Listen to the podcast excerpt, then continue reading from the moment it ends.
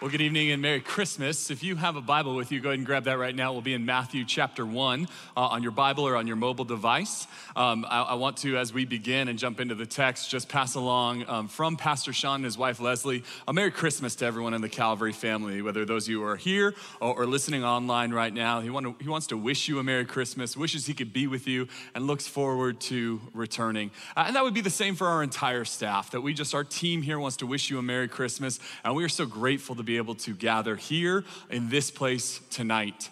You know, after the year we've had, after what we've gone through over the last number of months, I think all of us are in need of something this evening, in need of something this Christmas. And whether you've identified it or not, your greatest need this Christmas is not a perfect gift, it's not a perfect family gathering, it's not a perfect photo or a perfect moment with your children.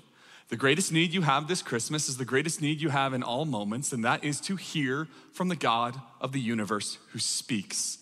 God has something to say to you and wants His Holy Spirit to speak to your heart tonight. And so, tonight, whether you have been a Christian for a long, long time, or whether you have been gone from church for a long time and you might not even call yourself a follower of Jesus, I believe the God of the universe is present in this place and has a word He wants to speak to you. And so, as we open up God's word and look into the Bible, I hope your hearts are attuned and ready to listen to what God might have to say to you. We're going to look at what's going to be a familiar story to many of you in Matthew chapter 1. It's the Christmas story. It says this in verse 18. It'll be on the screen for those of you who don't have uh, Bibles. It says this This is how the birth of Jesus the Messiah came about. His mother Mary was pledged to be married to Joseph, but before they came together, she was found to be pregnant through the Holy Spirit. Because Joseph, her husband, was faithful to the law and yet did not want to expose her to public disgrace, he had in mind to divorce her quietly. But after he had considered this, an angel of the Lord appeared to him in a dream and said, Joseph, son of David, do not be afraid to take Mary home as your wife, because what is conceived of her is from the Holy Spirit. And then verse 21 says this it says, She will give birth to a son, and you are to give him the name Jesus, because he will save his people from their sins. I want you to see here in verse 21 the core, the centerpiece of the Christmas story, and that is this, this woman will give birth to a son, and he has the name Jesus. And what's the purpose? What's the point? What's the whole mission that Jesus is on? It's simple it's to save his people from their sins. Salvation from sin is the reason we gather tonight. Salvation from our sins and our failures and our rebellion against God is the reason we're in this room tonight. It's the reason we're celebrating tonight. It's the reason for the season that Jesus came to save sinners. The salvation from our sin is the great gift of Christmas that you are given. It is better than any gift you have ever received, and it is better than any gift you will ever give. It is the great gift of salvation that makes all other gifts meaningful in this world. It is the great gift of salvation that God gives to us. But here's what I'll submit to you tonight God gives us this gift of salvation, salvation from our sins, in exchange for something we give. We give something in exchange for our salvation. I want you to think of it as a, a gift exchange. If you remember gift exchange, maybe you didn't do any this year, but gift exchanges are these wonderful things where you'll bring a gift and everyone else brings a gift. Uh, and maybe it's a white elephant exchange or maybe it's a regular gift exchange, but the goal is simple. You want to bring in a gift and leave with something better than what you came with, right? That's the goal of the gift exchange. And what I want to talk to you tonight about is this it's really simple. For those of you who know Jesus, or for those of you who are far from Him and maybe haven't been to church in years, I want to talk to you tonight about a gift exchange, the gift exchange that I call the great gift exchange of Christmas. The great gift exchange of Christmas. It's the story of Jesus and the good news of great joy for all people. There's a gift exchange. You give something to Jesus, and He gives something back to you. You wanna know what you give to Jesus? You give Jesus your sin. Do you know that the only thing you've contributed to your salvation is your sin? Your guilt? Your shame? That's what you bring to Jesus. You don't bring your good works or your church attendance or your giving record to Jesus. You bring your sin, your shame, your embarrassment, your guilt of the things of your past, and you give it to Jesus. And He receives it joyfully, He receives it with great grace. He receives that sin from you and says, I'm gonna take that on myself. You don't have to wear that anymore. You don't have to live in that shame anymore. You don't have to walk in that guilt anymore. The great gift exchange of Christmas begins with you coming to the party and bringing your guilt and sin and shame. And then you don't want to know what Jesus gives you? Jesus' contribution? Jesus gives you his salvation. That's what Jesus gives you. The great gift exchange is you give Jesus your sin, your guilt, your past, your shame, and he gives you his salvation. Your salvation, where you are forgiven of your sins because of the cross and resurrection of Jesus Christ, where you are made a child of God and receive all of the promises of God to his children, and where he gives you a home, he guarantees you a home forevermore in heaven with him. This is the great gift of salvation. This is the great gift exchange of Christmas. Every other gift exchange, every other moment of giving presents pales in comparison to this great gift exchange that God gives to us when we receive it on Christmas. And you might be thinking to yourself, maybe, maybe you are thinking to yourself, but that's unfair. Like, what an absurd gift exchange where we just give our sin and our filthiness and God gives the great gift of salvation. That's not fair at all. And I want to remind you tonight that it isn't fair. It's not meant to be fair. It's meant to be a gift, it's meant to be grace. And when we as people receive this great gift exchange of Christmas, our goal is not to say it's too much or that could never apply to me. Our goal is to receive that gift in the way all of us wish people would receive the gifts we give them. Uh, like, let me put it to you this way. Um, so, tomorrow morning, I, I, have two children. I will be giving both of them gifts. One of them is a three year old, and one of them is nine months old. So, let's be honest the nine month old is along for the ride. He has no idea what's going on, okay? no clue. But, but my three year old, she understands that it's Christmas and she's connected the dots to presents and Christmas and she knows what's gonna happen. Now, I want you to imagine that tomorrow morning, I, give my three year old a Christmas gift, and she looks up at me and goes, Daddy, this is too expensive. I simply cannot receive this. That'd be absurd, right? If she looked at me and said, Dad, thank you for this gift. I will spend the rest of my life trying to repay you for this. That would be absurd. Because when my daughter receives a gift from me, I don't want her to feel guilty. I don't want her to feel ashamed. I don't want to try to pay me back or like, you owe me one now, kid. Like, that's not what I want at all. What, what do I want for my daughter? What, what do you want from people that you give gifts to tomorrow? Whether it's your kids or your spouse or your family or your friends, what are you hoping for? You're hoping for two things. Number one, you give them a gift and you hope that they say thank you. I hope that my daughter just says thank you. Thank you for what you've given me. And then what do I want her to go do? I want her to go enjoy it. I want her to say thank you, and then I want her to go enjoy the gift I gave her. And do you know that in that moment when you receive the salvation that God offers, when you participate in the great gift exchange of Christmas, that's the exact same thing that God wants for you. He wants you to say thank you. He wants to say, God, I'm so grateful for you. To live a life of praise and gratitude that God would save a wretch like me. That you would say thank you. And then that you would go and enjoy it. Uh, there's a phrase that runs all throughout the Bible that talks about the joy of our salvation. Uh, like the idea is that you're supposed to live in the joy of this salvation. You're not supposed to feel like guilty and feel like you have to pay God back. You're just supposed to go and enjoy the salvation that God offers, the forgiveness of your sins, being His child, having hope and peace and joy and life in this world. That's what I want for everyone here this evening. It's what I want for anyone who's listening online right now. I want you to know that joy of the salvation that God offers to you through the great gift exchange of Christmas. I want to invite anyone who's here this afternoon who has not yet received that great gift, who's not yet given Jesus your sin and received from him your salvation. I want today to be the day, Christmas 2020 to be the moment where you participate in that gift exchange that God has offered to you. I want today to be the day you understand what it means to live in the joy of your salvation. So, to anyone here listening to my voice right now who goes, I want in on that, and I've never been in on that, I've never received forgiveness for my sins. I've never put my trust in Jesus. I've been far from God. I've been wandering from the Lord. I haven't been in church. I haven't been around these things. I want you to know that the scriptures give us a simple, repeated sentence all throughout the Bible on how we can participate in this great gift of salvation. I want to show it to you out of the book of Romans. Here's what it says It says that everyone who calls on the name of the Lord will be saved. Here's the offer, and here's the invitation for everyone here this evening. Here's the offer, and here's the invitation for everyone who has ever lived. Who's the offer and invitation for? It's for everyone. Well, what if I haven't been to church in a long time? Yeah, it's for everyone. Well, what if I'm walking in sin and addiction and I have just some kind of gross temptation stuff in my life? Yeah, it's for everyone. Well, what if I don't pray really well? Or what if I don't know a lot of facts about God and the Bible? It's still for everyone. It's for everyone who will do what? who will call in the name of the Lord. Like it doesn't say you have to be a Bible expert. It doesn't mean you have to clean up your life. It just means that you cry out to God and say, God, I am a sinner in need of a Savior. I have great sin in my life, but I believe you are a great Savior. You died on the cross and rose from the dead for my salvation. And you say, God, I don't understand all of it, but I give all I know of me to all I know of you. I turn from my old life and I receive you and I receive the forgiveness you offer. I want to invite you to do that where you are today. You don't need a pastor or a priest or an intermediary of any kind.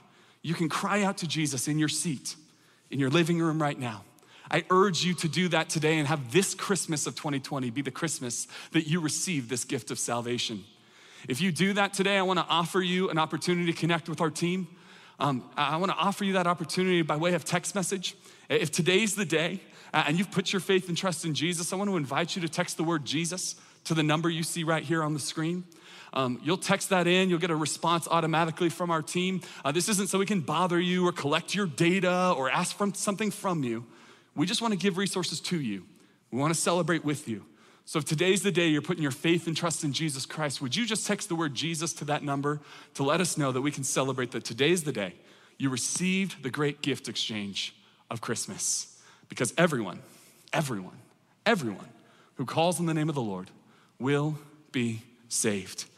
The text goes on in this way, um, and here in verse 22, it said that all of this took place to fulfill what the Lord had said through the prophet that the virgin will conceive and give birth to a son. The virgin's gonna conceive and give birth to a son. This is the picture, the image, the snapshot we have of Christmas. It is perhaps one of the most um, artistically drawn and replicated scenes in all of human history of hundreds of thousands, maybe even millions of times in statues and paintings and plays, uh, uh, people creating this image, this mental picture of what that holy night must have been like, where the virgin conceived and, and gave birth to a son. And I'm sure when you think about that night, when you think about that first Christmas, you have an image of what it's gonna look like a mental snapshot, a picture of how that first Christmas night when Jesus was born looked like. But, but here's something I've learned about Jesus in general and Christmas in specific. It's that our mental snapshots of what it's going to look like almost never line up with reality, right? So, so here's what I mean by that. Let me put it to you this way. So um, I, I, said I'm a parent. I've got a three-year-old. I've got a nine-month-old. Um, last Christmas, nine-month-old was still you know, on its way, uh, on its way, um, and uh, we had the two-year-old um, and, and, our daughter, and, and we got the mental snapshot. We had the image of how Christmas was going to go. We had the image of what it was going to look like, and so it's Christmas morning and we have all the presents laid out. And our daughter's upstairs, and we get everything ready to go, and it's the moment where she's gonna come downstairs. And every parent here knows that you've created that moment, that you're hoping for a reaction in your child. And she comes down the stairs, and we have a mental picture of how it's gonna look. And this is what we see. Oh, isn't that just perfect? And oh, she's just so excited. She sees the presents, it's Christmas, it's joy, it's everything. But here's what every parent in the world knows these moments are few and far between, right? Right, right. Like this moment was so perfectly captured in camera, so perfectly captured. It was the mental picture we had, and it was the reality on the ground. Uh, and yet, I think here's what all of us know um, these moments tend to be few and far between. So let me take you back a year from this picture to 2018. At that point, our, our daughter is one years old. But we got an opportunity in December of that year for our daughter to go meet Santa Claus. And we took that opportunity. And what did we do? We put her in the prettiest Christmas dress you could imagine. We got her all ready to go. We were pumped to go meet Santa Claus. We show up to Santa Claus. There's a professional photographer there. We think not only it's gonna be cute, it's gonna be a perfect, high quality image. It's gonna be perfect and pretty and on point. We sit her down to meet Santa Claus, and this is the photo we get emailed. This moment. And I think about this photo all the time when it comes to Christmas. I think about it because we all want Christmas to be pretty and perfect and on point. We want pretty cards and pretty lights and pretty decorations and pretty photos. And you want to wear your prettiest dress or your prettiest outfit today so that you can get a pretty family photo. You want your gifts to look pretty, and everything needs to look pretty and perfect and on point. You see, in Christmas, we want everything to be perfect, we want it to be pretty. And I think what that can quickly do is it can start to taint the way we actually think about that first Christmas night. You see, if you think about it, you'll often see nativity scenes depictions of that first Christmas night that'll look a little like this. And I point this one out to you not because it's special or different, but because it's so average and ordinary. And, I look at this picture, and, and it always surprises me to think of someone like Mary, whose makeup is perfect and hair is on point, and she has literally just given birth, right? Or, or, or to think of Jesus, this newborn baby boy who's not crying and screaming like every other infant newborn we've ever had, but is rather just lying there. The animals aren't bothering anyone, there's nothing other problems going on. Everything here is pretty, everything here is perfect, everything here is on point. But I think when I read the Gospels in the book of Luke and the book of Matthew that describe that first Christmas night, I'm convinced that when I look at this image, it's not quite right. In fact, I'm convinced of this that the first Christmas was not as pretty as our nativity scenes. The first Christmas was not as pretty and perfect and on point as the nativity scenes we put up to describe it and depict it. In fact, when I read the Gospels of Matthew and Luke and read about that first Christmas evening, here's what I'm convinced of that the first Christmas was uncomfortable. They're pushed out, there's no room in the inn, so they got to go somewhere else. It's painful. Mary has just given birth and welcomed a child into this world, which is joyful and yet at the same time unbelievably painful. It's dirty. They're stuck with the animals. They're putting their son in a feeding trough. It's confusing. They're not even sure why they're there or why they had to come to Bethlehem. They're on the road, they're not even at their home. It's humiliating. No woman wants to give birth in a feeding trough. No woman wants to give birth where they're not supposed to be. It is a humiliating moment for Mary and Joseph. And it's scary. It's scary, just like it's scary for every parent who's ever brought home their first child and wondered where the instruction manual was, right? It's scary. See, if I could describe that first Christmas and sum it up in one word, I would tell you this it wasn't pretty and it wasn't perfect and it wasn't on point. I would say this that the first Christmas was a mess. It was a mess. The first Christmas was not this perfect, wonderful, picturesque thing, it was a mess. And yet, here's the beautiful part of that first Christmas. But God was at work anyway. Isn't that a beautiful thing? That, that Jesus is being born into this messy, painful, scary situation, and yet God's at work anyway? And you know why this is such great news for everyone who's here? Because I don't know if I'm speaking to one person here or if I'm speaking to many of you, but I'm convinced, given the year we just had, given all that we've just gone through, this statement might be true about some of you that your life might be a mess. That, everything that's happened this year, everything you've gone through, whatever's going on in your family, whatever's going on in your heart, whatever's going on in your faith, your life feels like a mess. Things have been turned upside down. But the brilliant good news of great joy for every person who's listening to my voice right now is this but God is at work anyway. That nothing that's happened this year has been wasted. Nothing that's going on in your life is beyond God's hand, beyond God's work. He's at work in it, weaving all things together for your good and for His glory. And why do I know that that's the case? Uh, like, why can I so confidently stand in front of a crowd? Why do I so confidently stand in front of people I don't even know behind a camera right now and be able to say that God's at work right in the midst of your mess? It's because of the next verse. This is the final verse we're looking at, and I'm so convinced this gives us proof that God is at work anyway. Here's what it says in verse 23 It says, The virgin will conceive and give birth to a son, and they will call him Emmanuel, which means God with us. The Virgin Mary conceives and gives birth to a son. And his name is Jesus, but one of the ways he's described is as this Emmanuel. And in case you didn't know what Emmanuel means, in case you didn't know what Emmanuel means, it says, which means God with us. God with us. Why am I so convinced that God is at work in your life, even if it's a mess, even if everything's upside down, even if it's not pretty and perfect and on point right now? The reason I'm convinced of this is because of what I see in this text, what I want to call tonight the five word promise of Christmas. The five word promise of Christmas. It's the five words that I want you to remember this Christmas. It's the five words I want you to write down as we go into whatever happens next in our world. It's the five words I want you to remember when you feel insecure and have doubt about your faith. It's the five words I want you to remember when you stumble into your sin and temptation. It's the five words I want you to think about when you feel anxiety and fear about the future. It's the five words that I want everyone listening online and everyone in this room to remember this Christmas. It's the five word promise of Christmas. Five words. It's that God will never leave you. Let's pray.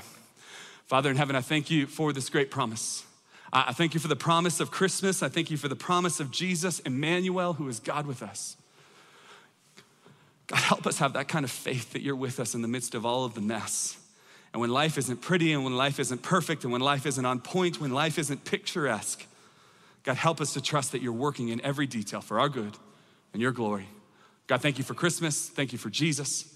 I pray for someone in this room tonight. I pray for someone listening tonight that they would put their faith and trust in Jesus, that today would be the day that their entire eternity gets changed. We pray this in Jesus' name, and all God's people said, Amen.